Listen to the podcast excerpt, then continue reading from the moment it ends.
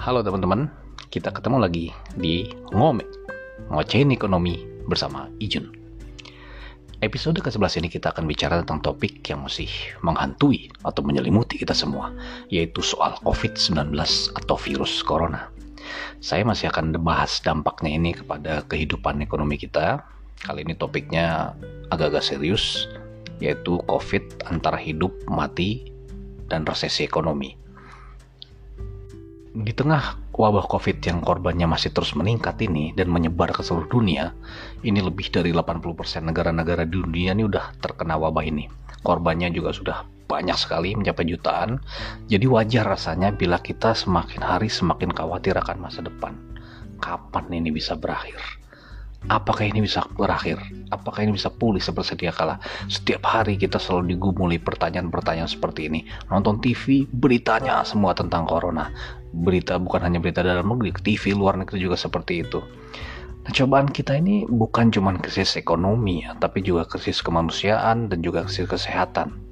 Jadi kalau kata majalah The Economist, ini pilihannya sekarang bertahan atau enggak kalau hidup bertahan kalau enggak kita uh, menjadi korban dan kemudian meninggalkan ekonomi dalam depresi dan yang makin menjadikan kekhawatiran itu belakangan ini orang tuh semakin hari semakin depresi juga kali ya bukan hanya ekonomi orangnya juga jadi depresi saya tuh dapat WA banyak banget ya isinya berita-berita mulai dari skenario skenario yang mengerikan ada kemarahan ada maki-makian semua depresi ada yang bilang kalau kita akan masuk ke doomsday, doomsday. Ini akhir dunia nih kelihatannya. Ekonomi kita ambles. Ada yang bilang lagi ini pemerintah kita nggak punya pemerintah kita bangkrut, kita harus hati-hati. Wah itu kita jadi deg-degan kan. Terus ada yang bilang ini bakalan kayak 98 nih, bakal ada bank-bank runtuh segala macam. Semua berita simpang siur dan menambah kebingungan. Saya akan share tiga hal dalam episode singkat kali ini ya. Pertama, saya akan bicara tentang dampak krisis ini dampak di sini ke ekonomi bagaimana kemudian kita akan bicara uh, nasib kita seperti apa. Pertama sih yang paling penting adalah kita harus menerima realita bahwa kita ini sedang diterpa krisis yang tidak ringan ya bahkan berat. Jadi nggak ada gunanya lagi kita denial atau bilang ah we are okay kita baik-baik saja. Uh, enggak ini krisisnya serius. Tapi bukan berarti juga ini doomsday bukan berarti juga akhir dari dunia. Kita akan lihat nanti. Yang kedua, setelah kita lihat krisisnya seperti itu tadi, kita harus melihat juga bagaimana sih respons kebijakan yang diambil oleh para pengambil kebijakan atau pemerintah. Apakah sudah tepat? Nah, respon ini yang kemudian kita bisa melihat uh, lebih jauh lagi uh, nanti efeknya gimana terhadap krisis. Karena respon itu kan menjawab apa yang terjadi. Nah, ini yang perlu kita lihat yang ketiga itu adalah bagaimana kita sebagai pribadi nanti menyikapi krisis ini, baik sebagai personal ataupun ketika kita menyikapi adanya berita-berita simpang siur, ada analisis dari ekonom dadakan tiba-tiba jadi ahli ekonomi gitu, atau orang-orang yang mencoba mainkan logika. Nah kita harus hati-hati. Pertama tentang dampak dari krisis ini, itu kemarin ada yang posting ya kalau nggak di Twitter apa di Instagram gitu ya ini ngapain sih tiap hari ngomongin ekonomi melulu katanya. Kenapa sih dampaknya ekonomi melulu? Ini kan bukan masalah ekonomi gitu loh. Ini masalah bagaimana virus. Well iya sih. Memang kalau kamu tuh hidup di dunia terpisah dalam gelembung bola gitu ya kita nggak perlu ngomongin ekonomi. Tapi realita kita hidup di dunia ini nggak bisa kayak gitu. Semuanya itu terhubung. Ada sosial ada budaya ada kultur ada seni ada kesehatan. Ada ada ekonomi. Semuanya interkoneksi dalam sebuah dimensi kehidupan manusia. Jadi kalau ada wabah meningkat terus uh, semua negara melakukan karantina. Terus kalau ini berkepanjangan ya pasti akan berdampak juga kepada ekonomi uh, Indonesia atau dunia semuanya akan terkena pasti. Gimana? Ya iyalah. Sekarang kalau misalkan setiap orang sekarang wajib stay at home kan? Diminta stay at home work at home. Jadi saya orang di karantina negara-negara maju bahkan sudah di karantina bener kalau orang ada di rumah itu konsumsinya pasti terbatas kan? Nggak mungkin lah kita di rumah ini kemudian ayo kita belanja Air Jordan kita sneakers yang harganya puluhan juta nggak mungkin. Atau beli tas yang mahal baju mahal buat apa juga gitu kan? Ngapain juga? Pasti orang paling banter ya bikin dalgona coffee gitu misalkan yang lagi tren di IG itu sekarang kan semua orang bikin dalgona palingnya begitu. Atau konsumsi uh, makan minum seperti itu. Ya beli pulsa lah atau langganan pulsa buat nonton online nonton Netflix seperti apa kayak gitu itu yang bisa dilakukan di rumah jadi yang udah pasti konsumsi ekonomi pasti terbatas ya kan orang orang di rumah tidak bisa melakukan belanja seperti kalau orang di luar. Nah, kalau konsumsi terbatas, produksi-produksi yang diciptakan oleh korporasi atau industri akhirnya tidak ada yang membeli kan. Jadi produk-produk tidak ada yang membeli. Mall-mall pasti kosong, akhirnya tutup pabrik-pabrik juga uh, tidak bisa bekerja tutup yang jasa jasa penerbangan kita lihat juga sudah ambruk sudah uh, pariwisata kita lihat tidak ada lagi orang traveling sekarang kan. Jadi semuanya ambruk semuanya tutup. Jadi banyak yang kemudian berhenti bekerja. Produksinya berhenti. Akibatnya karyawan dirumahin. Karyawan taruh rumah tidak bekerja dan pastinya ya tidak digaji Nah itu masih mending karena nanti ketika ekonomi pulih mungkin dia di kerjaan lagi. Tapi ada juga sebagian besar itu di PHK, kehilangan pekerjaan. Belum lagi nih ya, yang pekerja informal. Mereka tuh yang kerjanya harus hari-harian, hari ini keluar, hari ini makan. Jadi kalau nggak keluar ya nggak bisa makan. Jadi boro-boro dia stay at home bikin dalgona coffee kan beli nasi aja buat bagi dia udah cukup penting gitu loh penting banget gitu kan nah ini tuh dampak ekonomi kan jadi eh, jangan kira kalau masalah kesehatan sosial tuh nggak berdampak juga ke ekonomi. Pembatasan sosial itu bagus dan harus ditempuh sebagai salah satu cara untuk memutus rantai penyebaran krisis. Tapi kan memang dilematis ada dampaknya kan, ada dampak kesehatan. Kalau kita lihatnya dampak kesehatan ya harus lockdown sebenar-benar gitu. Tapi dia kemudian punya dampak ekonomi. Nah untuk negara-negara maju mungkin mereka sudah lebih mapan sistem sosialnya tapi untuk negara-negara yang berpenghasilan menengah rendah, nah ini ada problem. Kalau kita punya gaji, punya uang, stay at home, ya bisa banyak yang dilakukan. Tapi kalau kita nggak punya, kita kena PHK, oke okay, bisa bertahan satu dua minggu atau sebulan. Setelah itu, so what? Nggak bisa dipisahkan. Jadi social distancing buat sebagian orang oke, okay, tapi kalau yang rumahnya empet-empetan di gang, satu rumah 10 orang, ketemu luar ketemu orang pada ngumpul di luar, susah social distancing. Cuci tangan yang bersih, air bersih nggak ada. Boro-boro cuci tangan yang bersih. Jadi ini problem-problem yang terjadi di negara-negara uh, berkembang atau negara-negara miskin. Kita lihat seperti di India atau beberapa negara Afrika atau beberapa negara Asia Selatan itu mengalami masalah yang sama. Jadi kalau nggak kerja nggak keluar ya nggak makan Nah, begitu konsumsi tadi mandek, aktivitas ekonomi pastinya akan berhentikan. Nah, kita lihat kemarin Organisasi Buruh Internasional atau ILO itu memperkirakan akan bisa sampai 24 sampai 25 juta orang di dunia ini menganggur akibat pandemi. Jadi pengangguran akan meningkat, termasuk di negara kita pasti akan ada penghentian-penghentian uh, pekerjaan PHK. Jadi kalau meningkatkan pengangguran, penganggurannya meningkat, yang pasti nanti akan ada peningkatan kelompok pekerja yang langsung masuk ke dalam kategori miskin. Jadi dia akan uh, otomatis akan turun uh, levelnya menjadi uh, masyarakat miskin atau bahkan di bawah garis kemiskinan karena dia tidak mendapat gaji, berkurangnya penghasilan akibat penurunan aktivitas ekonomi di tengah pembatasan fisik tadi. Nah, dari sini kita akan masuk kepada hal kedua yang akan kita bahas sekarang yaitu bagaimana respons kebijakan dalam menyikapi hal seperti ini. Nah, tadi sudah dilihat masalahnya sedemikian uh, serius, krisisnya sudah sangat serius, dan problemnya adalah bagaimana merespon krisis seperti itu. Ini krisis yang belum pernah terjadi di orang yang hidup sekarang ya. Karena kalau krisis ekonomi kita sudah beberapa kali mengalami ada tahun 2008 ada tahun 98 tapi ini krisis ekonomi yang menyatu dengan krisis kemanusiaan dan krisis kesehatan. Belum ada orang yang pernah mengalami ini yang hidup sekarang.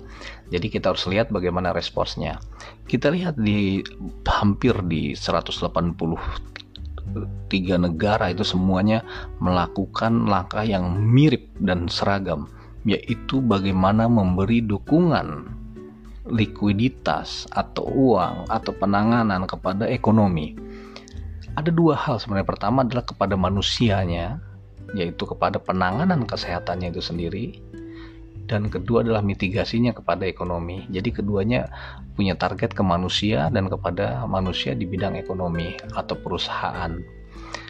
Kita lihat eh, langkah ini nggak boleh dilakukan berlama-lama. Jadi nggak boleh terlalu banyak diskusi, harus cepat dan tepat. Penyelamatan manusia itu penting, penyelamatan perusahaan dan institusi juga penting dan selanjutnya dampak lanjutannya kan akan masuk ke sektor finansial harus dilakukan secara cepat dan efisien. Eh, dari pertama dari penyelamatan manusia nih kita lihat dari sisi kesehatan kita sudah melihat bagaimana sistem-sistem kesehatan di tiap negara bekerja untuk menyelamatkan manusia. Di Indonesia uh, kita lihat sudah baik sekali dilakukan. Ada PSBB pembatasan sosial berskala besar, ada rapid test, ada himbauan dari pemerintah tidak mudik, ada stay at home, work from home, physical distancing, bekerja dari rumah, beribadah dari rumah. Semuanya terus menerus diingatkan oleh pemerintah jadi ini adalah misi penyelamatan yang pertama itu penyelamatan kepada uh, manusia dan uh, kesehatannya. Yang kedua adalah bagaimana kita dapat memberikan stimulus kepada ekonomi. Uh, kenapa penting? Karena dalam kondisi krisis biasanya semua orang menahan diri. Yang terjadi adalah terjadi uh, likuiditas atau uang yang bergerak di ekonomi itu berhenti jadi bukan masalah nggak ada likuiditas, tapi likuiditasnya itu berhenti. Jadi seperti darah dalam tubuh manusia itu ya manusia itu kan bisa e, bergerak itu karena darahnya mengalir secara sehat. Bayangkan kalau darahnya berhenti mengalir, pasti kita kolaps. Atau darahnya mengalirnya lambat, itu biasanya kalau darah kental atau segala macam pusing kepalanya. Nah bayangkan ekonomi itu darahnya tidak bergerak sekarang. Kenapa? Karena orang menahan semua cash is king dalam kondisi krisis cash is king. Jadi orang akan melepas semua aset-asetnya. Saham dia lepas, semua dia punya aset apa pun dia lepas hanya untuk pegang cash. Makanya semua orang akan narik cash is king. Akhirnya uang ada tapi disimpan di macam-macam tempat sehingga tidak ada uang mengalir. Di sinilah stimulus harus diberikan. Jadi kita lihat di banyak negara Amerika itu bahkan sudah memberikan uh, stimulus lebih dari 2 triliun dan itu 10% daripada PDB-nya dia. Australia itu memberi 9,7% dari PDB-nya, sekitar 189 miliar dolar Australia.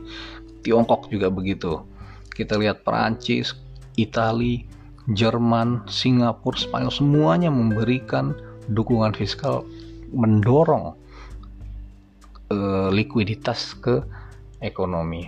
Nah, ini yang dilakukan uh, hampir uh, di seluruh negara di dunia bukan hanya dari sisi fiskal tapi dari sisi moneter. Ini artinya bagaimana memberikan uang likuiditas itu kepada sektor finansial itu juga dilakukan. Jadi untuk meredakan kepanikan di pasar keuangan bank sentral bank sentral di seluruh dunia juga melakukan hal yang sama yaitu namanya memberikan quantitative easing yaitu menambah likuiditas secara kuantitatif.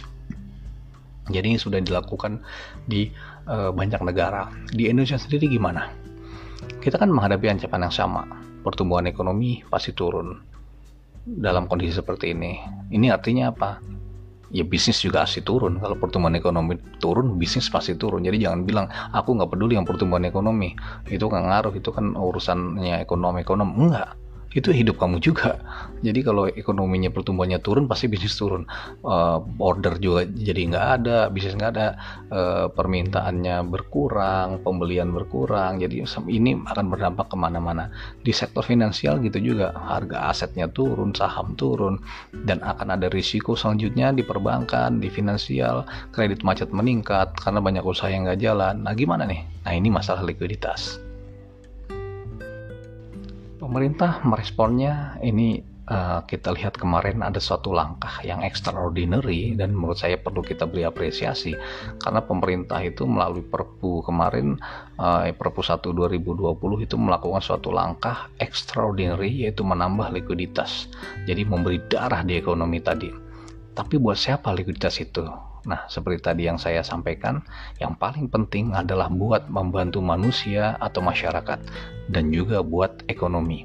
Jadi kita lihat bagaimana pemerintah sudah beberapa kali melakukan stimulus ini ada tahap satu dan tahap dua yang perpu ini adalah tahap ketiga atau yang uh, baru saja kita lakukan. Ini langkah ekstra ini cukup berani loh. Karena pemerintah tuh melakukan pelebaran defisit kan kita kan menurut undang-undang tuh harus 3% defisit itu tidak boleh lebih dari 3% tapi dalam kondisi seperti ini harus diberi tambahan karena itu tadi tidak ada yang bergerak di ekonomi ini krisis extraordinary jadi ada langkah emergency yang dilakukan pemerintah melakukan total tambahan dana dari yang sudah dianggarkan. Jadi ada tambahan sebesar 405 triliun. Bayangkan pemerintah menambah dana ke masyarakat sebesar 400 triliun. Buat siapa? Yang pastinya itu diberikan kepada yang membutuhkan yang tadi terkena dampaknya yang saya jelaskan sebelumnya. Pertama adalah kepada saudara-saudara kita yang ada di garis depan, para tenaga medis, tenaga kesehatan. Itu pemerintah menambah anggaran 75 triliun, itu digunakan untuk membantu mereka. Lalu yang paling merasakan penderitaan ini adalah mereka-mereka yang terkena PHK, kan ada masyarakat prakerja, itu diberikan tambahan sekitar 110 triliun. Itu diberikan bantuan, baik bantuan tunai, bantuan uh, tambahan uh, prakerja, tunjangan-tunjangan itu diberikan 110 triliun industri juga diberi dukungan berupa keringan-keringanan ya. Ada peringanan pajak. Jadi kalau dulu harus bayar sekian sekarang dikurangi bayarnya sekian. Jadi sekitar 70 triliun. Dan ada 150 triliun yang akan diberikan kepada pemulihan ekonomi untuk UMKM di sektor moneter yang untuk finansial juga eh, Bank Sentral juga melakukan banyak pelonggaran-pelonggaran. Selain melakukan penurunan suku bunga juga dilakukan tadi quantitative easing juga menambah likuiditas secara kuantitatif tadi ke pasar dan juga melalui berbagai relaksasi-relaksasi. Sebelumnya misalkan harus memenuhi persyaratan sekian, nah itu dilonggarkan. Supaya apa? Supaya bank itu tidak semakin kecekek dalam kondisi seperti ini. Jadi ada sekitar kalau Bank Indonesia itu menambah sekitar 418 triliun ke pasar kuantitatif supaya tidak terjadi kepanikan. Tentu kemudian banyak komentar mengenai langkah-langkah seperti ini. Ya biasalah, tentu ada pendapat-pendapat dalam kondisi seperti ini ya. Kondisi seperti ini dari mana pemerintah punya uangnya? Kondisi gini malah ngutang segala macam seperti itu. Ini uh, tentunya uh, uh, komentar-komentar yang logis ya karena kita kan melihat 405 triliun itu duitnya dari mana. Jadi pemerintah memang akan mengeluarkan yang namanya surat utang. Tapi pertama dalam menyikapi hal seperti ini harus kita lihat. Pertama kita nggak boleh nyamakan utang pemerintah itu dengan utang diri kita personal. Kalau kita punya utang kartu kredit terus pemerintah punya utang segitu, wah kalau nggak bisa bayar gimana? Beda ya. Pemerintah itu mewakili negara dan negara itu akan selalu ada dia bergerak dan dia punya penghasilan dan dia akan tumbuh terus dan seperti inilah uh, kita melihat utang jangan nyamain utang pribadi yang uh, kita punya gitu dengan utang negara jadi logikanya harus begitu dulu dan kedua yang paling penting adalah uh, ini adalah kondisi extraordinary yang paling penting bagi kita masyarakat ini adalah melakukan pengawasan dan tata kelola terhadap pengelolaan utang dari pemerintah Nah, gimana pemerintah mengelola utang itu? Bagaimana tanggung jawabnya? Bagaimana kena sasaran apa enggak sih? Bagaimana ekonomi ini bisa dijaga? Ini tugas kita untuk terus menerus melakukan pengawasan. Itu yang paling penting ketimbang kita terus menyalahkan dan mencari cara-cara lain yang kita juga tidak ngerti sebenarnya seperti apa gitu. Jadi kita harus melihat hal-hal seperti itu. Yang ketiga adalah ini hal ketiga, hal terakhir yang saya mau share sini bagaimana kita pribadi untuk menyikapi hal ini.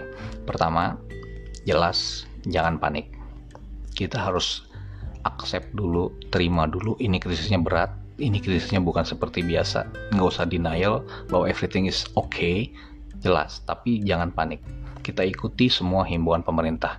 Nggak usah lah kita nekat-nekat nantangin corona gitu atau kita wah keluar ke melaju, kita dorong ekonomi segala. Jangan ikuti. Kalau harus stay at home, stay at home. Harus cuci tangan, cuci tangan. Keluar pakai masker, pakai masker. Karena apa?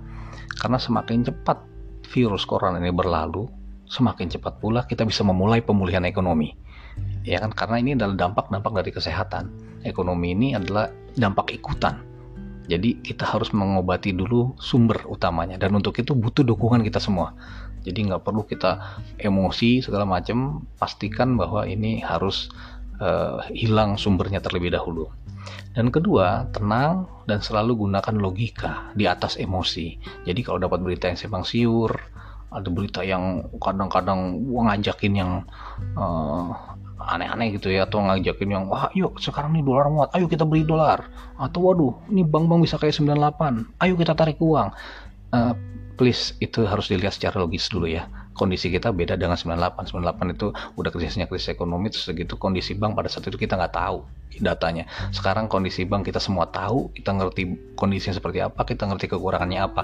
Beda kondisinya. Dan sekarang juga ada masalah kesehatan. Kalau masalah kesehatannya ini bisa pulih bank-bank ini bisa akan segera pulih. Yang paling penting adalah bagaimana respons pemerintah dalam menyikapi uh, permasalahan di sektor finansial. Jadi nggak usah kita justru menambah masalah malah bikin ruwet kalau kita ikutkan kayak gitu. Tolong dibantu, kita semua saling membantu.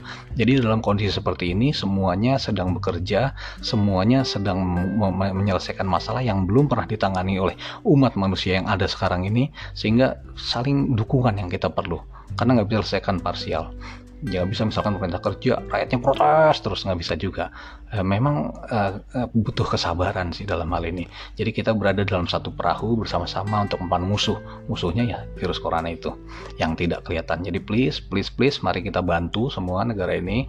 Trust is a social capital. Model kita ini trust tidak usah ikut-ikutan panik tidak usah ikut-ikutan borong nggak usah terpancing untuk kegiatan-kegiatan uh, uh, uh, yang uh, menambah ruwet masalah. Jadi kita harus berpikir tenang, logika di atas emosi. Jadi uh, kita berharap semoga virus corona ini dapat segera berlalu dan kita dapat segera pulih ekonomi dan terus kita awasi perkembangan ekonomi, kita monitor terus dan tetap waspada tapi jangan juga panik.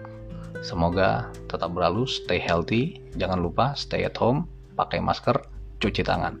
Sampai jumpa lagi di episode ngomik selanjutnya.